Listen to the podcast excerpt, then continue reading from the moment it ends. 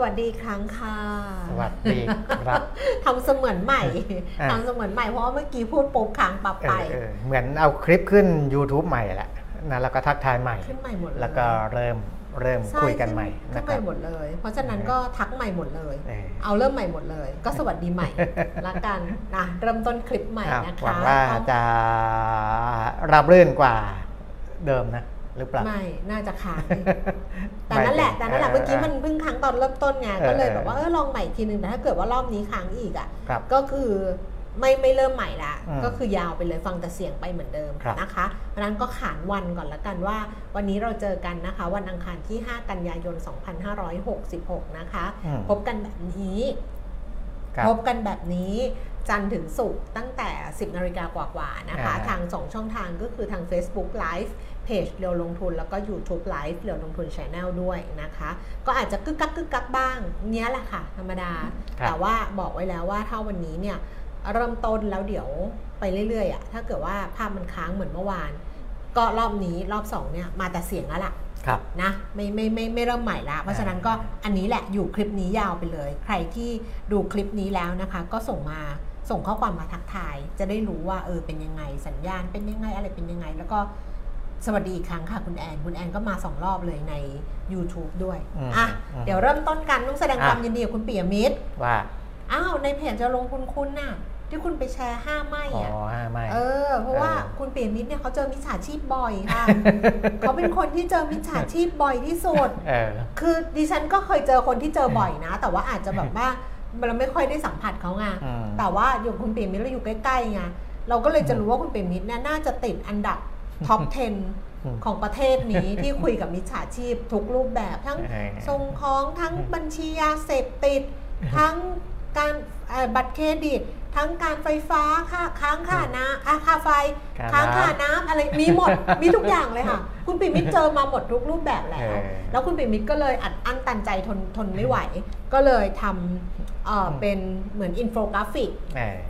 ห้าไม่ อืม เพื่อที่จะแบบว่าป้องกันเราจากมิจฉาชีพ ครับหรือแก๊งอาชญากร call center ทั้งหลาย อืมแล้วคราวนี้เนี่ยมันก็ไม่อะไรหรอกแต่พอดีสถานีตำรวจอืม เขามาแชร์คุณปิ่มมิตรไป เออ คิดดูละกันว่าแสดงว่าตำรวจเขาก็เห็นด้วยกับเรื่องที่เออ ที่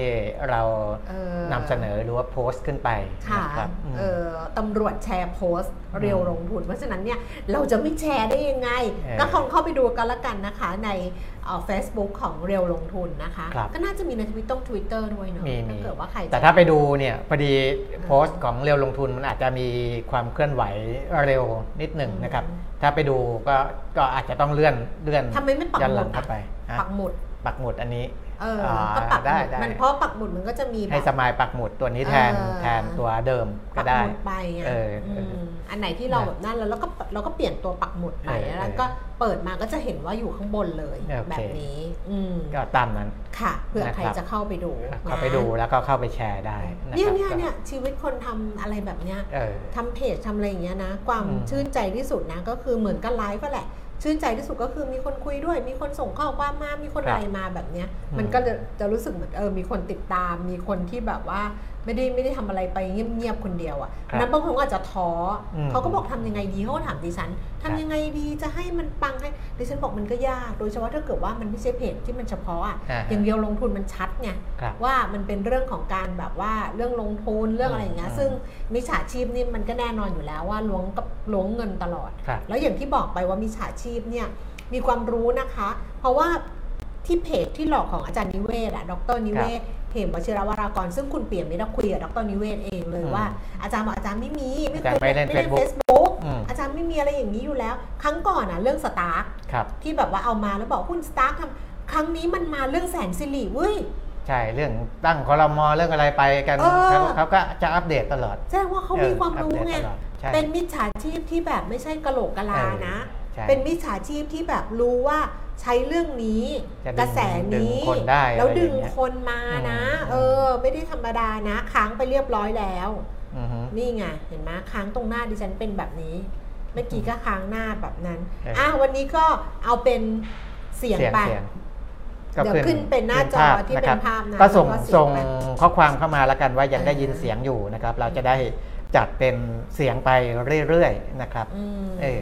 อ้าวเสียงนะฮะมากันละกันนะคะ วันนี้อือหือเป็นแบบว่าเอ่อ beyond beyond อ่าฮะเหมือนเป็นวิทยุเออเอออันนี้งานที่วิทยุดิจิทัลไงวิทยุดิจิทัลวิทยุดิจิทัลไงนี่ไงเออเออนี่ไงไม่ต้องไปประมูลสถานีอะไรเลยเออนี่เป็นวิทยุดิจิทัลใช่เสียงโอค่ะอะอะงั้นก็ไปเฉพาะเสียงกันละกันไปไปไปเสียงนะละกันอะเอาเพราะฉะนั้นก็เดี๋ยวเริ่มต้นกันเลยกับครับบรรดาข้อมูลต่างคือในแง่ความ เคลื่อนไหวของคณะรัฐมนตรีอืมใหม่อ่าวันนี้ก็มีกำหนดการเข้าเฝ้าทูลละอองธุลีพระบาทเพื่อถวายสัตย์ปฏิญาณ ก่อนที่จะเข้ารับหน้าที่นะครับอ่าในเวลา 14 นาฬิกาก็บ่ายอืม2โมงนะครับอ่าก็หลังจากนั้นเขาก็จะมีเรื่องถ่ายร่งถ่ายรูปอะไรของเขาแหละนะคณะรัฐมนตรีต่างๆ แล้วก็เหมือนเดิมนะพรุ่งนี้ก็รอดูว่าอา คอรมอนัดพิเศษเนี่ยค่ะจะนำเรื่องอะไรเป็นวาระที่จะคุยกันบ้าง คือคือนัดพิเศษเอ่อวาระน่าจะไม่เยอะค่ะนะครับ เพราะว่ายังไงเดี๋ยวต้องมีรอบปกรติออบยู่แล้วเออนะวันที่เป็นนัดแรก12กันยายน นัดเออแรกคือ 12 กันยายนครับนัดพิเศษก็คือวันพรุ่งนี้ครับอืมนะอ่านั่นในเชิงของการเมืองในเชิงของรัฐบาลอืมส่วนในเรื่องเศรษฐกิจเนี่ย ตัวเลขเงินเฟ้อเนี่ยของอืมไทยของเรานี่วันนี้นะ ที่กระทรวงมาวันพาณินี้ชย์เหรอเขาจะอืมแถลงก็เดี๋ยวระหว่างเราจัดไปนี่ไม่แน่ใจเขาอาจจะปกติเขามาอืมเอ่อเดี๋ยวดูอีกทีแล้วกันถ้ามีถ้ามีเข้ามาก่อนเราก็จะอืมรายงานไประหว่างที่เราจัดเนี่ยนะครับค่ะก็เอ่อก็เป็นที่หลังเป็คุนณปิ่มมิตรไม่ต้องใส่สูตรมาก็ได้นะ พอใส่มาแล้วมีแต่เสียง ใช่ ไม่มีประโยชน์ เราเอาแบเหรบอแต่งตัวอะไรก็ได้ สบายๆหน้าตาไม่ต้องแต่ง เออเอออืมเอ้ยก็ดีนะ ก็ดีคือคนที่เขาจัดแต่เสียงเนี่ยเขาไม่ต้องแต่งหน้าไงไม่เรื่องต้องของเรื่องดิเมื่อก่อนดิฉันจัดวิทยุอะเออต้องแต่งหน้าที่ไหนอะเออไม่แต่งหรอกแล้วก็มีกระติกน้ำใบหนึ่งแล้วดูดเออชาดำเย็นคุยไปดูดอ๋อชาดำเย็นไปทำอะไรได้หมดเลย หาวเหออะไรโอ้ยก็ได้หาวมดได้นี่เมื่อกี้หาวไปแล้ว ไม่ต้องกลืนหาวด้วย เออ เออได้หมดทุกอย่างเลเอยอเออเนี่ยมันแบบเนี้ยอืมไปข้อมูลไหม อะไปข้อมูลเพราะฉะนั้นก็คือวันนี้คอรมอใหม่ถวายศาสตร์แล้วก็พรุ่งนี้ประชุมนัดพิเศษครับนะคะเดี๋ยวก็คอยจับตาดูกันใคนะรคะว่าเขามีเรื่องอะไร ใครที่ไม่ได้ตามตอนจัดรายการเงินทองต้องรู้ทางสถานีวิทยุอะค่ะเออฟังฟังตอนเนี้ยจะคล้าย ๆ กันจะคล้ไม่ายเหๆกัมืนอนนะฮะวิทยุไม่เหมือนเอาเหรอใช่วิทยุอะค่ะอะไหนไหนไหนเล่าก็เล่าแล้วฟังกันอยู่ใช่ปะคือวิทยุอะค่ะ เวลาจัดอะนึกออกปะว่าเราเป็น เราเป็นเรารับจ้างจัดเออเรารับจ้างจัดแล้วเราก็เขาก็จะมีกรอบให้เราเลยนะว่า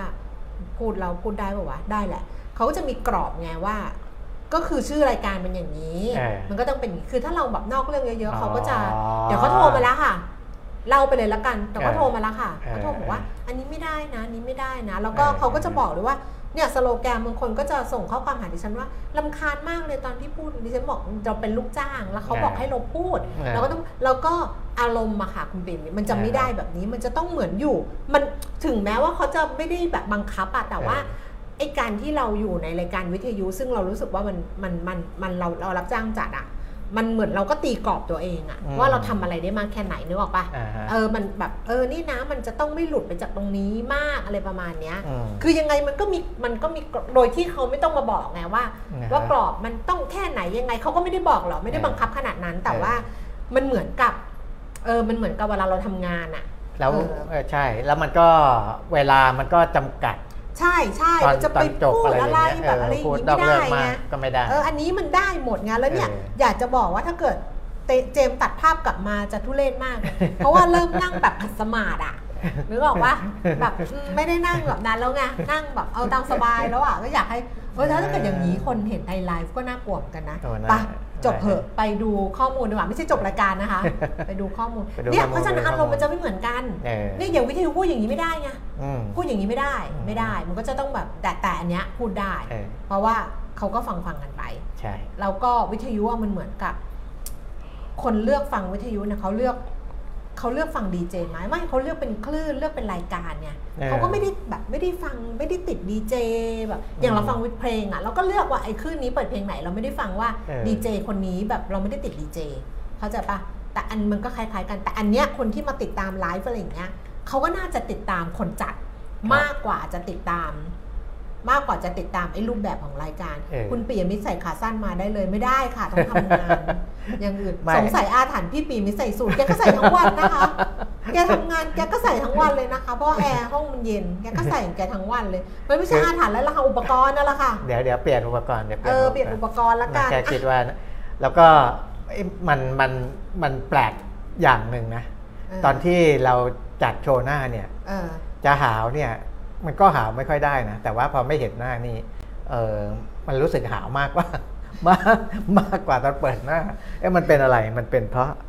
เพราะเราไม่กั้นมันไม่ใช่มันมีฮะกรอบไงบอกเอาแล้วเหรอทุกอย่างมันมีกรอบเออคืออย่างวิทยุมันก็มีกรอบอย่างอย่างไลฟ์อะเออพอมันเป็นกล้องปุ๊บมันมีกรอบคือเราอะจะเป็นอัตกลไกอัตโนมัติเออคือกำหนดด้วยกรอบของเราอัตโนมัติเนี่ยอย่างตอนเนี้ยถ้าเกิดฉางมาเนี่ยจะเห็นดิฉันแบบโอ้แม่เจ้านั่งแบบว่าอย่างเงี้ยใช่ป่ะเออเออมันมีกรอบไงคือเออเราอะยังไงชีวิตเราถึงมันจะหลุดกรอบไปแค่ไหนแต่ พอสุดท้ายเริ่มติดกรอบหนึ่งมันจะไปกรอบสองไปกรอบสามของตัวเราเองเนี่ยว่าเอออ๋อรูปแบบนี้มันเป็นอย่างนี้เว้ย มันพูดอย่างนี้ไม่ได้เว้ย มันได้เท่านี้อะไรประมาณนี้อ่าอ้าวเดี๋ยวไปไกลสิบไปนาฬิกาไป23นาไปทีละไปดูตลาดหุ้นต่างประเทศนะคะ เมื่อครับคืนที่ผ่านมาค่ะ แต่ชนอุตสาหกรรมดาวโจนส์นะคะปรับตัวเพิ่มขึ้น 115.80อ๋อไม่ใช่เขาปิดสิ เมื่อวันเมื่อคืนปิดสิ เมื่อคืนวันจันทร์ที่เท่าไหร่ ที่ 4 กันยายนอืมเขาปิดเขาปิดเขาปิดอะไรสักอย่างนึงอะแต่เขาปิด เพราะฉะนั้นไปดูที่ยุโรปเลยค่ะลอนดอนฟุตซี่ร้อยนะคะ ปรับตัวลดลง 11.78จุด0.16%แล้วก็ DAX แฟรงก์เฟิร์ตเยอรมนีลดลง 15 จุดค่ะ0.1% CAC 40 ตลาดหุ้นปารีสฝรั่งเศสลดลง 17.0.2%ค่ะเอเชียเช้านี้นะคะโตเกียวนิเกอีนี่ปรับตัวลดลง 69.0.2%ห่างเสียงห้อง ห่างเสียงฮ่องกงลงไป 273 จุด เมื่อวานลงเมื่อวานขึ้นเยอะวันนี้ลงเยอะนะครับ273.1.4%แล้วก็ตลาดหุ้นเซี่ยงไฮ้ดัชนีเซไซ300 นะคะ ลงไป 20.0.5%ครับอันนี้น่ากลัวอย่างหนึ่งคืออะไรรู้ไหมครับ คือถ้าเกิดว่าตอนเนี้ยไลฟ์อย่างเงี้ยอืมเราไม่ได้เปิดหน้าใช่ป่ะเออเพราะว่ากล้องมันค้างเออแล้วฟังแต่เสียงเออแล้วปรากฏว่าคนดูเยอะกว่า เออเปิดหน้าเออก็ก็เป็นข้อเป็นสิ่งที่ต้องคิดว่า มึงปิดหน้าเหอะไม่ก็เหมือนกันนะก็ก็พอๆกันพอๆเหกัรนอเออหรือว่าแบบว่าคนเยอะอะปิคืดอหน้าไปเลยสหรัฐเนี่ยก็คือเขาเป็นวันที่ 4 ที่เขาหยุดอะใช่เมื่อคืนเนี้ยสี่กันยาไงเป็นวันแรงงานเออวันแรงงานของสหรัฐอืมนะครับ แล้วก็เวียดนามก็เป็นวันชาติ เมื่อวานเหรอเมื่อวาน อ้าวเขาแพ้ไทยนะ แพ้วันชาติเลยเหรอโอ้แพ้ในวันชาติเลยวอลเลย์บอลแต่เขาเก็บแรงไว้วันนี้ไง วันนี้วอลเลย์บอล AVC วอลเลย์บอลไม่ใช่หญิเขาเก็งบชิงแชมป์แรเองไว้เชียเขาเก็บตัวหลักแต่เขาอไว้รู้สึกว่าจีนกับญี่ปุ่นนะดิฉันว่าแปดน่ากลัวพอๆกัค่านเท่ากันก็เอใช่อไงเขาเขาก็เลยเอ่อเขาก็เลยเลือกเจอจีนเหรอจีนเป็นอันดับหนึ่งของสายอะเขาเลยเลือกเจอจีน ไม่เขาก็รู้สึกรู้สึกว่าเขาเขาอ่าเอาเซตแรกอะเขาเอาตัวเซตเซตเขาหตัวลักหลักอะลไงงเซตแรกกับตัวหลักไงเออก็คือเขาชนะเราเลยนะเออว่ะใช่เนี่ยก็มีคนถามดิฉันบอกว่าเนี่ยถ้าเกิดเขาเอาตัวหลักลงแสดงว่าเมื่อวานเราจะแพ้เหรอดิฉันบอกก็ดูเซตแรกดิก็ไม่ดูเซตแรกดิเออเออไอเซตแรกเมื่อวานไทยกับเวียดนามอะเออไทยนำนำมาเวียดนามชนะเฉยอะเออแล้วพอเซตสองเซตสามอะเหมือนเขาไม่เอาแล้วเขาเก็บตัวหลักไงเออเขาเก็บหมดเลยแล้วเอาตัว เพราะว่าตัวหลักคือเขาจะเจอกับเขากับเขาน่าจะจีนวันนี้รู้สึกว่าอ่าสู้กับ จีนให้มันสมศักดิ์ศรีเอาสู้ไทยจะไม่สต้อมงศักดิ์ศรีมันไม่ได้นะเว้ย มันก็สมศักดิ์ศรีแล้วเขาก็รู้ว่าสมรู้ศักว่าดิ์ศรีสมศักดิ์ศรีอะไรวะของเขาแล้วอย่างนั้นนะเออใช่ปะอ้าวดิอันฉันั้นก็ไปเลยวอลเล่อีกแล้วนี่ยังมาข้อมูลได้นิดเดียวเอก็งก็ก็ก็วันชาติไงดิฉันก็เลยแบบไม่เข้าใจไงว่าเอออ๋อ๋อสงสัยเขามีไอ้นี่เออมันจะมีคติอันนึงค่ะนะฮะคติอันนึงที่บอกว่าไม่ต้องว่าทำวันนี้ให้ดีที่สุด เดี๋ยวพรุ่งนี้ไม่มีอะไรทำเออมาดูตลาดหุ้นไทยกันค่ะ ดัชนีราคาหุ้นบ้านเรานะคะ เปิดมาวันนี้ 1,548 จุดค่ะ ต่ำสุด 1,546 จุด แล้วก็สูงสุดนะคะ เมื่อกี้ต่ำสุดใช่ไหม1,546 สูงสุด 1,550 จุดค่ะ ตอนนี้ 10นาฬิกา26 นาทีค่ะ ดัชนีราคาหุ้นอยู่ที่ระดับ 1,550จุด37 จุดนะคะ เพิ่มขึ้น 1.69จุด0.11%มูลค่าการซื้อขาย 8,500 ล้านบาท Set 50 Index ค่ะ 948.93 จุด เพิ่มขึ้น 0.44 จุด มูลค่าการซื้อขายประมาณ 5,200 ล้านบาท แล้วก็หุ้นที่มีมูลค่าการซื้อขายสูงที่สุดนะคะ ในเช้าวันนี้ 10 อันดับแรก อันดับที่ 1 เป็นบ้านปูค่ะ ราคา8บาท20 เพิ่มขึ้น 5 สตางค์ BDMs 27บาท25 เท่าเดิม ไทยออยล์48บาท75 เท่าเดิมนะคะ AOT 72 บาทไม่เปลี่ยนแปลง คาราบาวกรุ๊ป85 50 ลดลงไปบาท 75 CPO 64 บาท ลงไป 50 สตางค์ สพ162 บาท เพิ่มขึ้น 50 สตางค์ แบงก์กรุงเทพ 168 บาทเท่าเดิมเดลต้า108 บาท ลดลง 1 บาท SCB 117 บาท 50 ลดลงไป 1 บาทค่ะอืมแล้วก็อัตราแลกเปลี่ยนเนาะดอลลาร์บาทโอ้อ่อนลงมา 35 บาท 41 สตางค์อะอ่าฮะ35 บาท 41 สตางค์นะคะ แล้วก็ระหว่างวันเนี่ยแข่งค่าสุด 35 บาท 21 ค่ะ อ่อนค่าสุด 35 บาท 44 โอ้ นี่เจมส์ก็ขึ้นว่าออกอากาศด้วยระบบเสียงเป็นไงนี่เอเอออฉบับต้องมีการอ่าออกปรับให้เข้ากับสถานการออกณ์อากาศด้วยระบบเสียงเออเพราะว่ากล้องค้างไป อัตราแลกเปลี่ยนไปแล้ว ราคาทองคำนะคะ เช้าวันนี้ 1,936 เหรียญต่อออนซ์ค่ะ ราคาในบ้านเราปรับไป 2 ครั้งล่าสุดคือรับซื้อคืน ทองคำแท่งบาทละ 32,300 ขายออก 32,400 ค่ะ ราคาน้ำมันเมื่อวานบอกพี่ขึ้นเลย พี่อยากขึ้นพี่ขึ้นเลย พี่เขาก็ไม่ขึ้น นี่ไงถึงบอกว่าจะไม่คุยเรื่องราคาน้ำมันเออแล้วแต่เลยอยากทำอะไรทำเอออืมเพราะเมื่อวานน่ะขึ้นได้ไม่น่าเกลียดอ่าแต่ว่าเขาก็ประคับประคองใจเราอืมด้วยการไม่ขึ้น ครัราะฉะนั้นวันนี้วันนี้ก็ตก็ต้องไม่ขึ้น เออเบรนท์88 เหรียญ 91 เซนต์ลงไป 9 เซนต์นะคะ แล้วก็เวสเท็กซัส 85 เหรียญ 88 เซนต์เพิ่มขึ้น 33 เซนต์ค่ะ ดูไบเป็นราคาเก่าค่ะ 86 เหรียญ 47 เซนต์ต่อบาร์เรลครับทุกคนเป็นยังไงบ้าง เขียนว่าออกอากาศด้วยระบบเสียงโอเคไหม ทั้ง Facebook ทั้ง YouTube เออเขาจะได้เข้าใจว่า เพราะบางคนน่ะจะถามกันเยอะไงว่าใช่เอ๊ะทำไมไม่มีภาพใช่เอออะไรอย่างนี้อืมอะ วันนี้ถ้าสบายใจแล้วก็บอกมา วันนี้เป็นวันสุดท้ายของการซื้อขายหุ้นโออิชิในตลาดหลักทรัพย์นะครับ แล้วก็พรุ่งนี้ก็จะไม่ได้ซื้อขายแล้วนะก็ก็เพิกถอนโดยสมัครใจที่เคยบอกไปแล้วนะครับ ซึ่งวันนี้ปรากฏว่าก็ยังมีคนซื้อขายอยู่ ก็คือเออเรียกว่าเทรดกันเออจนวันสุดท้ายจริง ๆ นะเอาหุ้นให้โอมันอิหยชิดติ่งติ่งๆไปเอเลยอ นะแต่ว่ามีตั้งซื้ออยู่ประมาณสักพันหุ้นอะไรเงี้ยขายอยู่ก็สามร้อยหุ้นอะไรก็ แต่ว่าเทรดกันไป 3,200 หุ้นอืมนะก็อ่าอย่างที่บอกว่าคนที่ถืออยู่ก็ยังเป็นผู้ถือหุ้นบริษัทเขาอยู่นะอ่าฮะเพราะว่าเขาไม่ได้อ่าใช่เขาก็ทำกิจการล้มละลยหรืออะไรอยู่ของเขาไปนะแต่ว่าเขาเขาก็ออกไปเป็นบริษัทนอกตลาด นะใครที่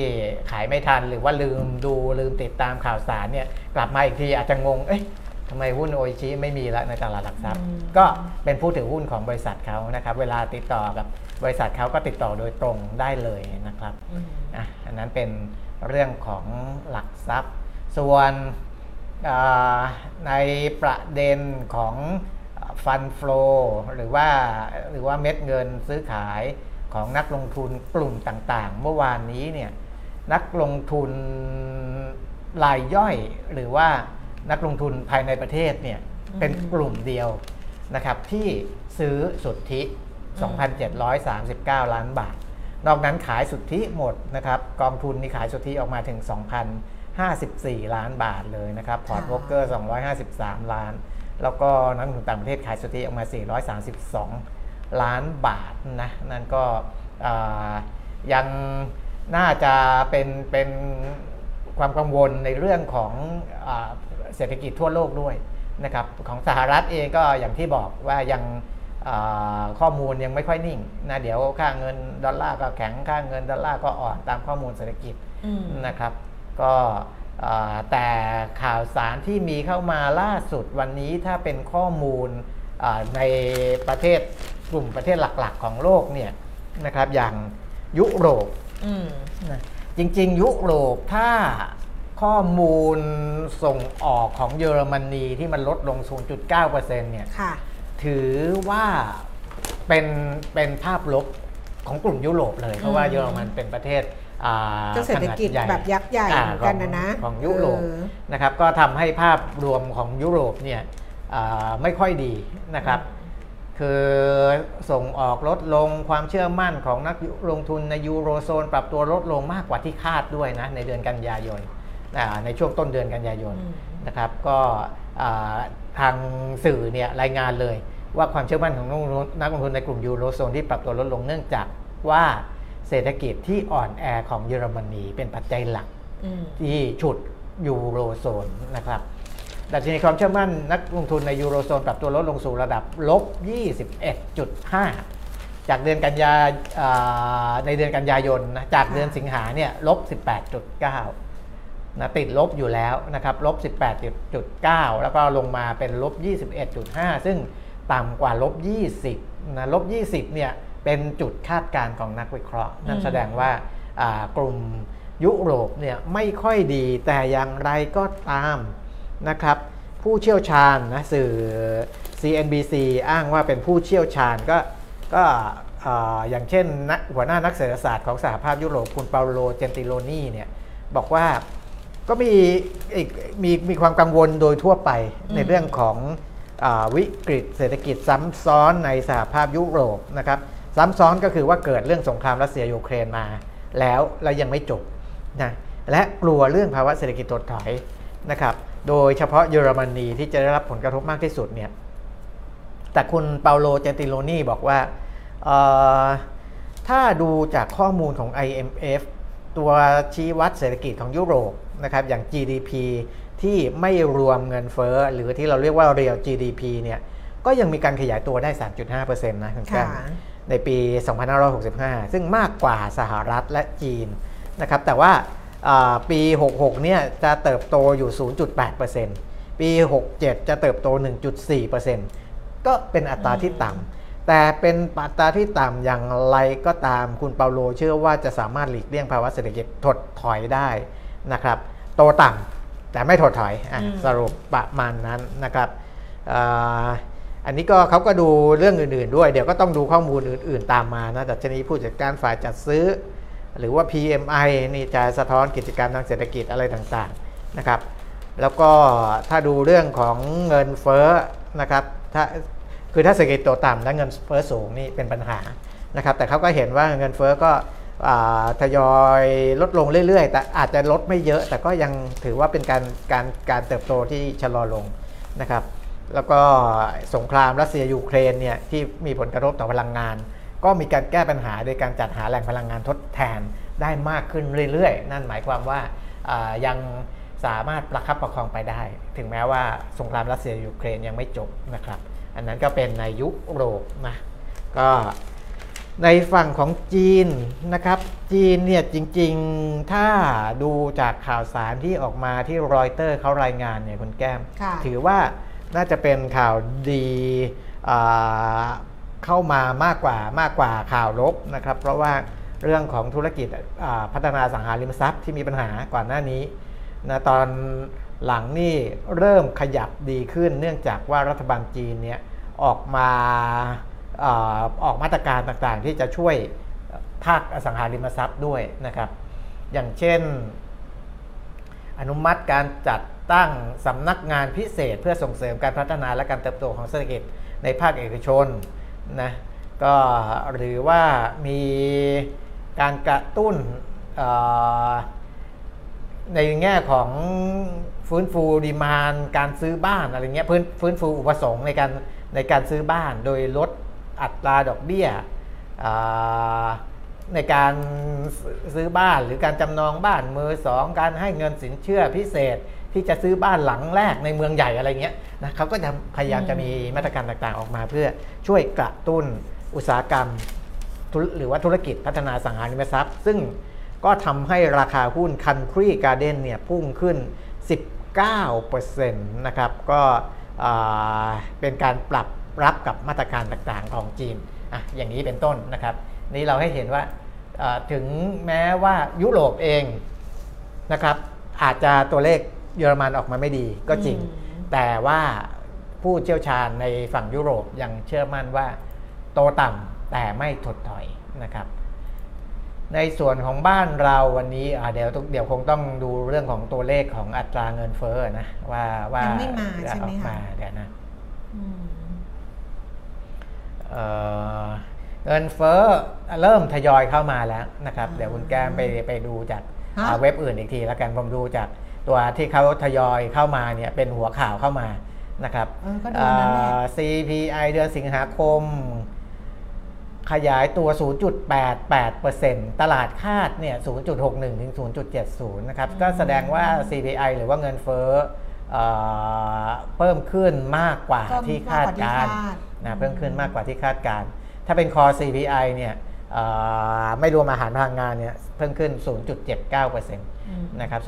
0.79 แต่ถ้า CPI เอ่อหรือว่าดัชนีราคาผู้บริโภคทั่วไปเนี่ยเพิ่มขึ้น 0.88 ถ้าคิด 8 เดือนเฉลี่ยเนี่ยขยายตัวอยู่ 2.01%นะครับ 2.01%ก็ถือว่าออกมานี่อ่าค่อนข้างที่จะสูงกว่าที่คาดนิดหน่อยนะครับ แต่ว่า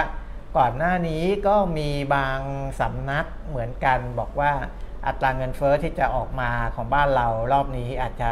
สูงกว่าที่คาดนิดหน่อยนะครับ ก็ออกออกออกมาตามก็นั้น ตามคาด อืมก็สูงกว่าที่คาดตามคาด อืมครับ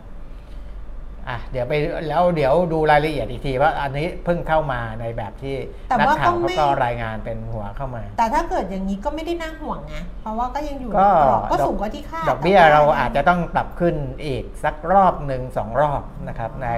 อ่า ในในระยะใกล้ ๆ นี้เพราะว่า พูดเรื่องนี้นะจะบอกอืม ว่า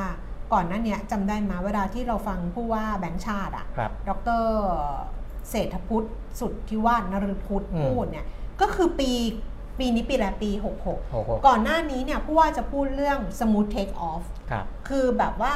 ฟื้นตัวให้แบบราบรื่นให้อะไรเงี้ย แล้วก็เมื่อไม่นานมาเนี้ยที่ผู้ว่าแบงค์ชาติไปพูดที่ภาคเหนือก่อน เอ้ยภาคเหนือใช่ไหมคะที่ครับที่วิชาพูดสัมมนาวิชาการแบงค์ชาติภาคเหนืออมแล้วก็ตามมาด้วยภาคใต้ ก็จะพูดเรื่อง landing อะเออแล้วเราก็บอกว่า เฮ้ยมันขึ้นแล้วเหรอ เออมันถึงแบบมัน smooth take off แล้วเหรอ มันลงตอนนี้มันลงแล้วเหรออะไรประมาณเออเนี้ยใช่ไหมเพราะ landing มันคือแบบเอาเครื่องลงแล้วนะอะไรประมาณนี้ อ่าฮะ วันเนี้ยคือจริง ๆเขาเขียนมาหลายวันแล้วล่ะแต่ว่าเพิ่งไปเปิดดูก็คือว่ามีบทความครับ ของทางแบงค์ชาติ แต่บอกอืมเวลาแบงค์ชาติเขาเขียนบทความเขาจะเขียนแนะนำส่วนตัวเขาครัจะบ ไม่อิงองค์กรแต่ก็เผยแพร่ในเว็บไซต์ของแบงค์ชาตินะคะ ก็น่าสนใจคุณเป็นนี้ทั้งเรื่องเงินเฟ้อแล้วก็เรื่องดอกเบี้ย อืม เขาบอกว่าเรื่องของ outlook dependent อ่าฮะกับนโยบายการเงินไทย บอกช่วงที่ผ่านมาเราได้ยินคำว่า outlook dependent เนี่ยบ่อยอืมซึ่งอันเนี้ยเขาอธิบาย outlook dependent นะคะ บอกว่ามันคือการเอ่อประเมินความเสี่ยงในระยะข้างหน้าเออเป็นการประเมินความเสี่ยงไว้ข้างหน้า อะ บทความนี้นะคะเขียนโดยคุณนิธิสารพงษ์ปิยะไพบูลย์ฝ่ายนโยบายการเงิน ธนาคารแห่งประเทศไทย บอกงี้ค่ะบอกว่าเศรษฐกิจไทยในช่วงฟื้นตัว คือช่วงก่อนหน้านี้เนี่ยในช่วงฟื้นตัวเนี่ยเหมือนเครื่องบินที่กำลังจะ take off ครับคือบินลอยขึ้นอืมนโยบายการเงินก็ควรสนับสนุนให้ take off ได้อย่างราบรื่นหรือ smooth take off เออที่ผู้ว่าพูดบ่อยๆอ่าฮะเมื่อเครื่องบินมันไต่ความสูงขึ้นไปจนได้ระดับที่เหมาะสม ก็เหมือนเศรษฐกิจที่มีแรงส่งให้ฟื้นตัว ได้อย่างต่อเนื่องนั่นเอง ครับ นี่คุณฟังแล้วเหมือนละครวิทยุไหมทุกคนนี่คุณฮะ คุณตอบแต่แต่ทุกคนบโตอกว่าเสียงเขาบอกว่าโคนะเดี๋ยวเสียงเดี๋ยวเบาเดี๋ยวดังก็ แต่แต่ทุกคนบอกเสียงชัดเจนนะเออเอเอออเอออาจจะโอเคเป็นแบบอะไรอย่างนี้นะครับหรือเราพูดเดี๋ยวเบาเดี๋ยวดังวะไม่ใช่นะเออ หรือเป็นเพราะเรา ฟังเสียงอย่างไม่ ฟังเสียงอย่างเดียวก็โฟกัสเนื้อ ก็โฟกัสเนื้อหาที่ฟังดีครับ เออ แต่เสียดายไม่เห็นภาพอ๋อเออไม่เห็นภาพดิไม่เป็นไรค่ะสลับสลับไปบ้าง อะเดี๋ยวต่อต่อ เพราะว่าอันนี้น่าสนใจเนี่ยนะฮะ บอกว่าช่วงที่มัน take off อะนโยบายการเงินก็ควรสนับสนุนให้ให้มัน take off อย่างราบรื่นคือลอยตัวขึ้นแบบราบรื่นไม่ไม่ไม่แบบว่ากึกกักกึกกักอืม อย่างเงี้ยแต่นี่ เครื่องบินมันก็จะไต่ระดับขึ้นไปจนได้ระดับที่เหมาะสมเหมือนเศรษฐกิจมีแรงส่งให้ฟื้นตัวได้ต่อเนื่องเออต่อมากนงก็เห็นว่าในช่วงเอ่อครึ่งหลังของปี 2565ครับครึ่งหลังปีที่แล้วเนี่ยแนวโน้มมันฟื้นตัวต่อเนื่อง โดยเฉพาะจากการท่องเที่ยวและการบริโภคภาคเอกชน ก็เลยเริ่มขึ้นอัตราดอกเบี้ย นโยบายครั้งแรก เดือนสิงหาคม 2565 นะคะ แล้วก็ขึ้นอย่างค่อยเป็นค่อยไป ครั้งละ 0.25%เพราะต้องการให้ครัวเรือนและธุรกิจเนี่ยสามารถปรับตัวได้ครับไม่ใช่การเหยียบเบรกรุนแรงเหมือนกรณีสหรัฐอืมแต่ค่อยๆ ถอนคันเร่ง จนความเร็วมาอยู่ที่จุดสมดุล เพื่อให้เครื่องยนต์เศรษฐกิจไม่ร้อนเกินไปอืมจนอาจเกิดปัญหาเงินเฟ้อหรือปัญหาเสถียรภาพระบบการเงินในระยะยาวแต่นี้เขาบอกว่าในช่วง2อสเดือนที่ผ่านมาอ่าฮะเงินเฟ้อมันลดลงอย่างรวดเร็ว จึงมีคำถามว่ากรงงควรจะหยุดขึ้นดอกเบี้ยแล้วหรือยังอืมในรายงานการประชุมล่าสุดของกรงงระบุว่าการพิจารณาตัดสินนโยบายการเงินจะขึ้นอยู่กับแนวโน้มเศรษฐกิจและเงินเฟ้อ ตลอดจนการประเมินความเสี่ยงในระยะข้างหน้านี่แหละค่ะ outlook dependent เออซึ่งไม่ได้ขึ้นกับข้อมูลล่าสุดอย่างเดียวอ่าฮะแต่ข้อมูลล่าสุดเพราะเอ่อ ไม่ได้ขึ้นกับข้อมูลล่าสุดเดียว เพราะว่าข้อมูลล่าสุดเนี่ยมันมีโอกาสผันผวนอืมจากปัจจัยชั่วคราว หรือปัจจัยเฉพาะในเดือนนั้นๆ หากกรงงต้องปรับขึ้นอัตราดอกเบี้ยนโยบายขึ้นลงทุกครั้งที่เงินเฟ้อออกนอกกรอบเป้าหมายด้านสูงหรือต่ำอ่าก็จะเป็นการเพิ่มความผันผวนให้กับเศรษฐกิจโดยไม่จำเป็นอืมเขาก็บอกว่าสิ่งที่ควรจะเป็นก็คือการนำข้อมูลใหม่ครับ ไปประเมินแนวโน้มเศรษฐกิจและเงินเฟ้อในอนาคตค่ะอืมไปดูเลยมองเอาลุกอะมองอนาคตมองไปข้างหน้าว่า จะเปลี่ยนแปลงไปจากที่คาดหรือเปล่าอ่าฮะหากข้อมูลใหม่เป็นปัจจัยชั่วคราว และแนวโน้มในอนาคตมันเหมือนเดิมครับก็ไม่จำเป็นต้องปรับทิศทางนโยบาย แต่ถ้าเกิดข้อมูลใหม่ Independent Outlook เนี่ยมันทำให้แนวโน้มเศรษฐกิจและเงินเฟ้อเปลี่ยนแปลงอย่างมีนัยสำคัญอืมนโยบายการเงินก็จะต้องปรับให้เหมาะสมกับแนวโน้มในอนาคตที่เปลี่ยนแปลงไป คำถามอีกข้อหนึ่งก็คือ อัตราดอกเบี้ยนโยบายจะไปหยุดที่จุดใดเป็นปลายทางของวัตจักรขาขึ้นในรอบนี้ Terminal Rate นะ ซึ่งตามหลักการแล้วควรจะไปหยุดณจุดที่เหมาะสมในระยะยาว ซึ่งทำให้ 1. อัตราเงินเฟ้ออยู่ในกรอบเป้าหมายอย่างยั่งยืนอืม 2. เศรษฐกิจขยายตัวได้ต่อเนื่องตามศักยภาพ และ 3. เสริมสร้างความเสริมสร้างความเข้มแข็งให้กับเสถียรภาพ เสถียรภาพระบบการเงินไม่สะสมความเปราะบางจนเกิดปัญหาในอนาคต เช่นอืมหนี้ครัวเรือนสูงหรือฟองสบู่ราคาสินทรัพย์การคำนึงถึงความเหมาะสมในระยะยาวของเสถียรภาพเศรษฐกิจการเงินข้างต้น เป็นปัจจัยท้าทาย และจะช่วยให้เครื่องและจะช่วยให้เครื่องบินเศรษฐกิจไทยสามารถแลนดิ้งหรือลงจอดที่จุดหมายปลายทางได้อย่างนุ่มนวลและมั่นคงเออโอ้อ่านดี เอออะเขาไม่ได้เขียนดีนะ ชมตัวเอง คือเขาก็เขียนดีแล้วแหละ เขาต้องเขียนดีด้วยเขาเขียนดี เราถึงเอาของเขาออกมาอ่านแล้วมันดี อ่านดี เออ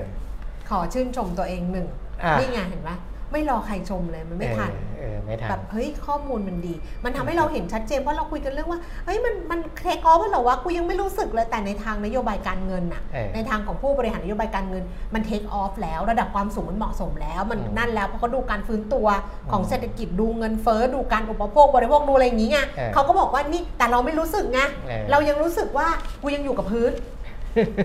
ค่ะ อย่างนี้กูอยู่กับพื้นค่ะอืมกูยังไม่ได้ขึ้นค่ะ แต่ในเรื่องของนโยบายการเงินมันขึ้นแล้วอืมมันมัน smooth take off แล้วมันลอยตัวแล้วอ่า คราวนี้จะเอามันลงแบบค่อยๆ ลงแบบไหนที่แบบว่าแตะพื้นแล้วนุ่มนวลเออแล้วทุกคนไม่แบบว่า crash landing on you อะไปดูสำนักนี้ สำนักวิจัยธนาคาร CIMB ไทย เห็นป่ะเนี่ยถ้าเรารอให้คนชมนะก็จะไม่มี เพราะจะช้าไงเอออันนี้เราก็ผีผางชมตัวเองไปเรียบร้อยชมตัวเองไปก่อนสบายใจเลยเออคราวเนี้ยเอออะและ CIB สำนักวิจัยธนาคาร CIMB ไทย คุณอมรเทพเดี๋ยวจาวลาชอบพี่แก้มชื่นชมตัวเองเก่ง คุณอมรเทพท่านผู้ช่วยกรรมการผู้จัดการใหญ่ แล้วก็เป็นผู้บริหารสำนักวิจัยของธนาคาร CIMB ไทยเนี่ย นะครับก็พูดถึง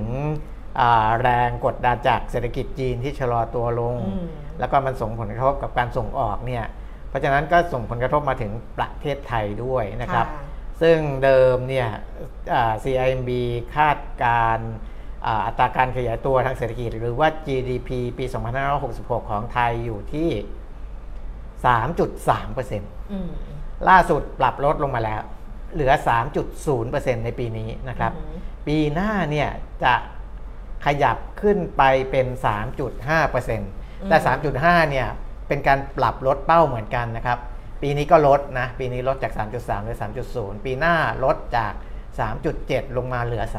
3.5 นะครับ ก็ลดลงมา 2 ปีเลยอ่าเพราะฉะนั้นเนี่ยก็ก็คือคือปัจจัยที่ที่ส่งผลกระทบให้ต้องปรับลดอัตราการขยายตัวทางเศรษฐกิจนอกจากเรื่องจีนแล้วก็มีเรื่องอาภาคท่องเที่ยว ที่อืมไม่ไม่ไม่ไม่ได้ขยายตัวดีอย่างที่คาดไว้ค่ะเดิมนะครับสำนักวิจัยของ CIMB ไทยบอกว่ามีความเป็นห่วงเศรษฐกิจไทยจะขยายตัวไม่ทั่วถึงอืมกำลังซื้อระดับล่างยังอ่อนแออมอันเนี้ยเป็นอืมเหตุผลที่ทางพรรคเพื่อไทยเขาอืมอัดฉีดเงินเข้ามาหัวละ1 0,000 บาทนะครับเพราะว่าแต่เขาไม่ได้อัดฉีดแค่แค่ระดับล่างที่ยังอ่อนแอนะเขาก็ระดับใช่ให้หมดอัดฉีดโดยทั่วไปทั้งหมดอืมนี่แหละ นะครับอ่า CIMB ไทยบอกนอกจากเอ่อกำลังซื้อระดับล่างยังอ่อนแอ แล้วยังถูกซ้ำเติมด้วยปัญหาภัยแล้ง และหนี้ครัวเรือนที่สูงนะครับ มีเพียงเครื่องยนต์ด้านท่องเที่ยวที่ยังแข็งแกร่ง แต่การท่องเที่ยวไทยยังกระจุกตัวอยู่เพียงเมืองท่องเที่ยวหลักอ่ามัมันก็ไม่กระจายอีกนะเออพูดถึงการท่องเที่ยวเนี่ยมันก็ได้ได้ได้ผลดีในในเมืองท่องเที่ยวหลักมันๆก็อีกเป็นอย่างนี้แหละที่ไหนมันก็เป็นเออมนะครับ เพราะฉะนั้น ในปี 2567 เนี่ยต้องจับตาดูเศรษฐกิจโลกอืมดูนโยบายภาครัฐนะที่จะส่งผลต่ออาองค์ประกอบต่างๆของ GDP การส่งออกการท่องเที่ยวการบริโภคการลงทุนของภาครัฐ ภาคเอกชนนะครับ ซึ่ง CIMB ไทยตั้งไว้ 3 สมมุติฐานอืมกรณีที่ดีอืมกรณีที่แย่อืมและกรณีที่เลวร้ายอืมแย่นี้ยังไม่เลวร้ายนะ แค่แย่ดีเฉยๆมีเพียงหนึ่งเนาะดีมีดีเพียงหนึ่งมีเพียงหนึ่งอ่าแต่ไอ้แย่มีสองเลยเออแย่กับเลวร้ายเออเออดีมีเพียงหนึ่งกรณีที่ดีเนี่ยก็คือสหรัฐ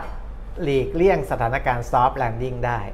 อืมคือไม่ landing อะนะถึงแม้จะเป็น soft ก็แล้วก็แล้วแต่แต่ว่าสหรัฐเขาสามารถประคองตัวของเขาไปได้ อันนั้นคือพี่ใหญ่สหรัฐสองคือจีน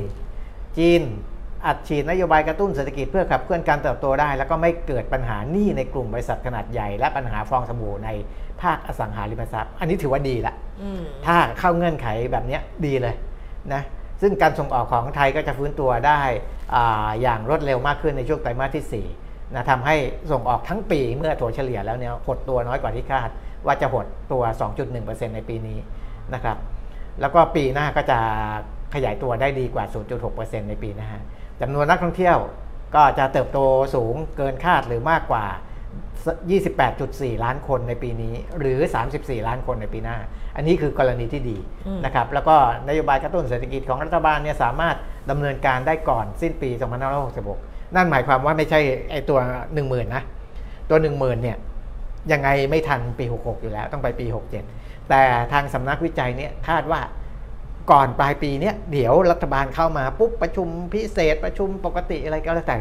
มีอัดมาตรการกระตุ้นเศรษฐกิจเข้ามาก่อนที่ไม่ต้องรอเม็ดเงินอัดฉีดแจกฟรีตัวนั้นนะครับ อันนี้คือสิ่งที่คาดหวังและมันก็จะส่งผลในแง่ของซีนารีโอแรกคือดี กรณีที่ 2 กรณีแย่ กรณีแย่นี่ก็คือเศรษฐกิจสหรัฐชะลอตัวลง อัตราดอกเบี้ย อัตราเงินเฟ้อสูงขึ้นกินเวลานาน จีนก็เผชิญมาตรการชะลอตัวยิ่งขึ้นผิดนัดชำระหนี้ของบริษัทต่างๆฟองสบู่ในตลาดอสังหาริมทรัพย์ก็อ่ายังเอ่อไม่คลี่คลายยังแก้ไม่ได้ การส่งออกของไทยเติบโตน้อยนะอุปสงค์ทั่วโลกอ่อนแอนี่แย่แล้วนะอืมอันนี้คือแย่แล้ว ยังไม่ได้แย่ทุกที่สุดยังไม่ได้หรือว่าเลวร้ายยังไม่ได้เลวร้ายนะภาคท่องเที่ยวก็เติบโตไม่ดีอะไรอย่างงี้ก็กูก็ตายตรงนี้แย่แล้วล่ะกรณีเลวร้ายคือเออไม่ต้องไปไกลกว่านี้หรอกอะเอาเลวร้ายก่อนเออเลวร้ายคือ เศรษฐกิจสหรัฐถดถอยทางเทคนิคในช่วงครึ่งปีแรกของปีอืม2567ถดถอยแต่ว่าอันนี้ยังใช้ว่าถดถอยทางเทคนิคอยู่นะ จีนชะลอตัวรุนแรงขึ้น แต่ยังเติบโตเกิน 4%ได้ในปี 2567 การส่งออกชะลอตัวอุปสงค์ห่วงโซ่อุปทานของโลกอ่อนแอรายได้การท่องเที่ยวเติบโตช้ากว่าที่คาด อันนี้เลวร้ายเลยนะครับเลวร้าย การกระตุ้นเศรษฐกิจของรัฐบาลล่าช้าอะไรต่ออะไรนี้มากันหมดเลย อันนี้ในเชิงเลวร้าย เพราะฉะนั้นเนี่ย ปัจจัยเสี่ยงที่จะทำให้เศรษฐกิจไทยขยายตัวต่ำเนี่ยมีอะไรบ้างอืมหนึ่งคือเศรษฐกิจจีนอ่าเศรษฐกิจสหรัฐและจีนเอาสหรัฐก็ขึ้นก่อนเพราะว่ายังไงเขาก็ใหญ่ยังใหญ่กว่าเป็นเบอร์หนึ่งอยู่ เศรษฐกิจสหรัฐและจีนเนี่ยแยกออกจากกันอย่างสิ้นเชิง ทั้งปัญหาสงครามการค้าสงครามเทคโนโลยี และมันไปกระทบห่วงโซ่อุปทานและภาคการส่งออกของไทยและภูมิภาคอาเซียนนะครับเขาไม่ยังไม่เชิงพูดถึงความขัดแย้งกันแบบ แบบแบบแบบแตกหักนะแต่ว่ามันก็สะท้อนตัวนั้นแหละ คือถ้าอ่าการพึ่งพามันน้อยลงหรือว่าต่างคนต่างต่างอ่าไม่พอใจกัน ต่างพูดไม่ออกได้แต่มองตาเท่านั้นออเออนะก็ไม่พอใจกันก็แยกเศรษฐกิจเออยูก็ไปโตของยูมามาตัวเพราะปกติยังพึ่งพากันอยู่นะเศรษฐกิจกับสหรัฐกับจีนเนี่ยอย่างที่บอกนะครับ อย่างเช่นเนี่ยแต่สัญญาณมันก็ออกมาเรื่อยๆ โจไบเดนเองนะมีกำหนดเยือนเวียดนามวันที่ 10 กันยายนนี้ จะเข้าพบเลขาธิการใหญ่พรรคคอมมิวนิสต์เวียดนามนายเหงียนฟู่จ่องนะครับอย่างเงี้ยพอไบเดนจะไปเวียดนามจีนก็ออกมาละอ้าวทำไมล่ะ เข้ามานี่มันจะมาอ่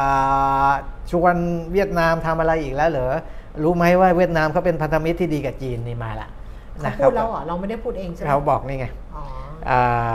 บางทีก็แยกต้องแยกนะบางทีก็เหมือนเราพูดเองอยู่เหมือนกันอืมข่าวรอยเตอร์บอกว่าสถานการณ์เนี้ยการที่ผู้นำสหรัฐจะเยือนเวียดนามเนี่ยอืมอาจสร้างความขุ่นเคืองให้กับสาธารณรัฐประชาชนจีนเดี๋ยวนะอืมเขาบอกเขาบอกว่าอาจสร้างความขุ่นเคือง แต่ก็มีผู้เชี่ยวชาญเขาพูดแหละนะครับ เพราะว่ารอยเตอร์เขาก็อ้างจากการอ่าสัมภาษณ์คุณลีฮองเฮียบจากสถาบันเอเชียอาคเนย์ศึกษา ยูซุปอิสฮักในสิงคโปร์นะครับก็อันนี้เป็นการวิเคราะห์กันโดยทั่วไปได้อยู่แล้วสหรัฐกับจีนนะครับเพราะฉะนั้นเราก็จะเห็นว่าสหรัฐก็พยายามจะเข้าไปหาพันธมิตรที่มากขึ้น จีนก็พยายามจะหาพันธมิตรมากขึ้นเหมือนกันนะครับแต่ว่าพันธมิตรของจีนเนี่ยส่วนใหญ่ก็จะอยู่ในแถบเอเชียนี่อยู่แล้ว พอเจอสหรัฐเจาะ นู่นเจาะนี่เนี่ยจีนก็จะรู้สึกไม่ค่อยสบายใจ อันนั้นก็อาจจะทำให้เกิดปัญหาระหว่างสองประเทศยักษ์ใหญ่นี้ได้อะประเด็นต่อมาอ่าปัจจัยเสี่ยงที่อาจส่งผลให้เศรษฐกิจไทยขยายตัวต่ำก็คือว่าการลดการพึ่งพิงเงินดอลลาร์สหรัฐนะครับ แม้ว่าดอลลาร์สหรัฐจะเป็นสกุลหลักในการใช้จ่ายและชำระหนี้ต่างประเทศ แต่ว่าอ่าสกุลเงินอื่น โดยเฉพาะเงินหยวนจะเข้ามาใช้ในระบบการเงินโลกมากขึ้น นะแต่อาจจะส่งส่งผลให้อัตราแลกเปลี่ยนเนี่ยมีความผันผวนได้อืมผันผวนได้นะครับ ในเรื่องของเงินดอลลาร์ที่ลดการพึ่งพา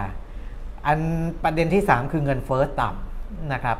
เงินเฟ้อต่ำเนี่ยโอ้มีอีกเยอะเลยนะจะกระทบนโยบายการเงินในภูมิภาคเอเชีย ให้แตกต่างจากสหรัฐอืมเพราะว่าสหรัฐกับยุโรปเนี่ยยุโรปเนี่ยเงินเฟ้อก็สูงนะเศรษฐกิจเขาโตต่ำแต่ถ้าของเราเงินเฟ้อต่ำ ดอกเบี้ยเรามันจะมีมันก็ถือว่ามีแกลบกับสหรัฐ แล้วสหรัฐยังจะขึ้นดอกเบี้ยอีกด้วยนะ ก็จะเป็นปัญหาทำให้ยิ่งแตกต่างกันระหว่างภูมิภาคเอเชียกับทางฝั่งสหรัฐ ประเด็นต่อมาคือเศรษฐกิจไทยเข้าสู่ยุคดิจิทัลนะครับซึ่งจะมีการตรวจสอบแหล่งที่มาของเงินด้วยเทคโนโลยีบล็อกเชน SME ต่างๆ อาจจะปรับตัวไม่ทัน เกิดความเหลื่อมล้ำมากขึ้นคุณแก้มดิจิทัลเนี่ย เราต้องตื่นเต้นขเอนาดอนี้เลยเหรอรัฐบาลใหม่เนี่ยจะต้องทำยังไงที่จะต้องลงไปดูว่า SME เนี่ยเขาก้าวทันโลกดิจิทัลไหมอ่านเร็วๆได้ไหมอันดับสุดท้ายเออเรื่องสุดท้ายเป็นเรื่องการเมืองอืมอ่าสำนักวิจัยใช่ไหมอันนี้เราพูดถึงอ่า JMB สำนักเออโอ้เขาบอกว่า โอ้เสียงดัง เขาบอกว่าการแสดงออกทางการเมืองในประเทศเนี่ย ตอนนี้ยังไม่มีอะไรที่มันอืมมันน่ากลัวอย่างนี้นะ แต่เขาบอกก่อนว่า ถ้ามีการเรียกร้องการร่างรัฐธรรมนูญใหม่ เรียกร้องประชาธิปไตย ความเปราะบางทางการเมือง หรือความขัดแย้งทางการเมือง อาจจะเป็นอีกประเด็นหนึ่งที่กระทบความเชื่อมั่นของนักลงทุนได้ คุณเศรษฐาทวีสินนายกรัฐมนตรี และรัฐมนตรีว่าการกระทรวงการคลังค่ะ เป็นประธานการประชุมรัฐมนตรี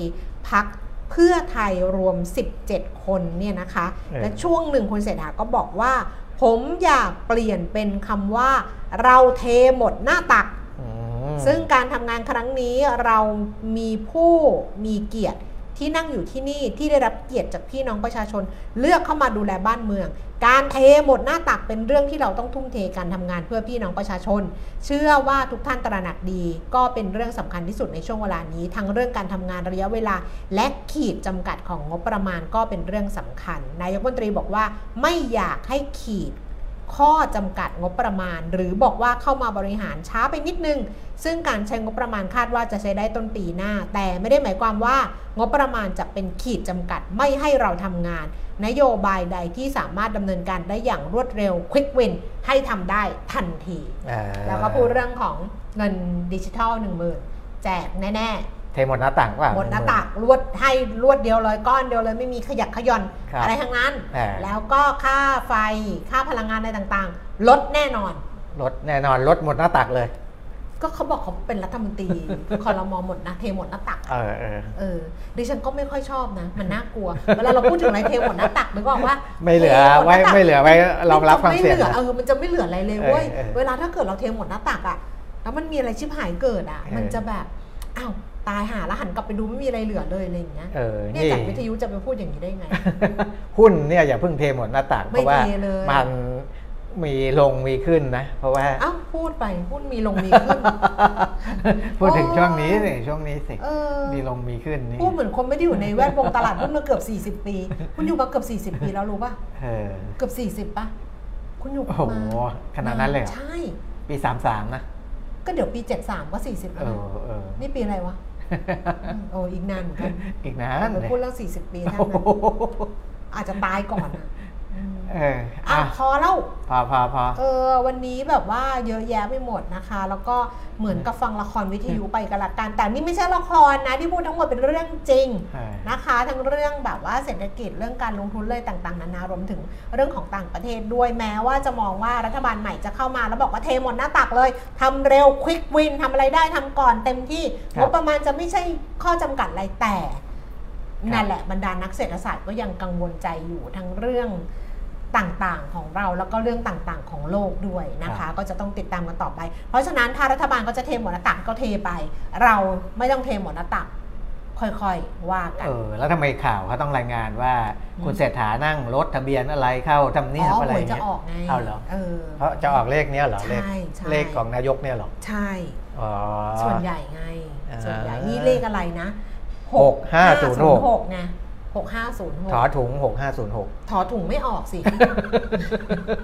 ออกเฉพาะเลข เออ ถอถุงจะไปออกได้ยังไง เออเอออะ หกห้าศูนย์หกเออ เลขที่ออกหกห้าศูนย์หกอันนี้รถของนายก ฟังอีกครั้งหนึ่งหกห้าศูนย์หกอ่าไม่ต้องเทหมดหน้าตัก เพไม่ราะต้ว่าองเท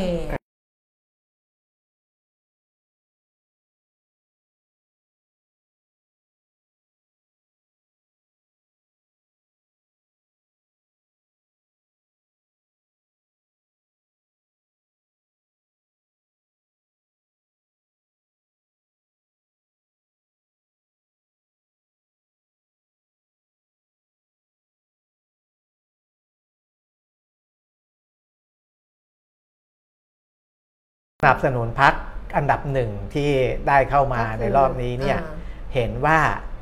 อ่าเขาเนี่ยซึ่งเป็นพักที่ได้คะแนนอันดับอันดับสองเนี่ยสองแต่พอเข้ามาเป็นรัฐบาลเนี่ยอ่าเขาก็ทุ่มเททำงานจริงจังนะอ่าแล้วก็ไม่ได้เลือกที่รักมักที่ชังไม่ได้ทำเพื่อกลุ่มคนบางกลุ่ม ไม่ใช่ฮะแล้วท่าอันดับสามเข้ามาจะไม่ทำงานจริงจังเหรอเออจริงจังแล้วก็จริงจังแบบหมดหน้าตัก แบบหมดหน้าตัก คือทำให้เห็นว่าอ่า เดี๋ยวต่อไปมีการเลือกตั้งครั้งใหม่ต่อไป คุณอาจจะเปลี่ยนใจก็ได้ ไม่จะอย่าเพิ่งพูดไงทำก่อน ดิฉันถึงบอกไงว่าถ้าทำเออดีๆนะเออถ้าเกิดทำดีๆดัชนีราคาหุ้นไปถึง 2,000 จุดนะเออซึ่งฟองสบู่หรือเปล่าไม่รู้นะแหมเออ2,000จุดอะแบบจะไปแบบฟาร์มหรือไปแบบเออนี่เมื่อก่อนมีการพาดหัวว่าบวมฟาร์มเศรษฐกิจบวมฟาร์มอ่าฮะคือฟาร์มแปลว่าข้างในไม่มีของเลยแหมเออก็คือ ฟาร์มหรือเปล่าไม่รู้ไงเออฟาร์มไม่เดี๋ยวก็ค่อยว่า คือเรื่องของการปั๊มให้ให้เศรษฐกิจมันเหมือนบอลลูนอะปั๊มแล้วให้มันแบบ ให้มันโตอะแหมอันเนี้ยเรา เป็นเรื่องรัฐบาลใช่ไหมเออแต่ตัวเราเองเราก็มีบทเรียนอ่าฮะมาแล้วไงใช่ว่าเราต้องไม่ฟาร์มไงใช่แต่รัฐบาลดิฉันว่าเขาก็มีบทเรียน ไม่แล้วก็เขาก็หน่วยมีบทหน่วยงานเรียนว่าไม่ฟาดกำกับดูแลเออทั้งกระทรวงการคลังทั้งแบงค์ชาติก็มีบทเรียนเยอะใช่ใช่นะครับอันเนี้ยก็จะเราไม่อะไม่เกิดเหตุการณ์ซ้ำทุกวันเนี้ยเรายังเชื่อในอืมข้าราชการประจำที่เป็นระดับหัวกะทิอยู่นะอ่าเรายังเชื่อตรงนั้นอยู่นะแต่ว่าถ้าสไตล์ของคุณเศรษฐาเนี่ยเออแบบสไตล์ปลา ปาปากกาแล้วมากราบขอโทษเนี่ยก็แบบเออว่าก็น่ากลัวอยู่ ก็เป็นเออห่วงข้าราชการประจำเออแต่ว่ารัฐมนตรีช่วยกฤษดาซึ่งก็น่าจะแบบเออออะไรอย่างนี้ได้ใช่สำหรับคลังนะคะอะคุยกันแค่นี้ละกันเพราะว่าเอคอรับคุยแบบนี้ก็ดีเหมือนกันไม่มีหน้าเนี่ยอืมมีแต่เสียง แต่พรุ่งนี้ก็หวังว่าหน้าจะมา แต่ถ้าเกิดหน้าไม่มายังแก้ไม่ได้ ก็ไปกันแบบนี้กันละกันนะ ไปกันแบบนี้แต่งตัวมารอก่อนแต่งหน้ามารอก่อนเออเออเพราะว่าเริ่มต้นมันจะได้อืมเริ่มต้นเป็นลำไม้ไผ่ที่คุณเปรมก็ชอบพูดพรุ่งนี้กลับมาเจอกันนะคะ วันนี้เราสองคนไปแล้วนะคะ ขอบคุณสำหรับการติดตาม แม้ว่าจะมาแต่เสียงแต่ว่าคึกคักมากทีเดียว พรุ่งนี้เจอกันวันนี้ไปแล้วสวัสดีค่ะสวัสดีครับ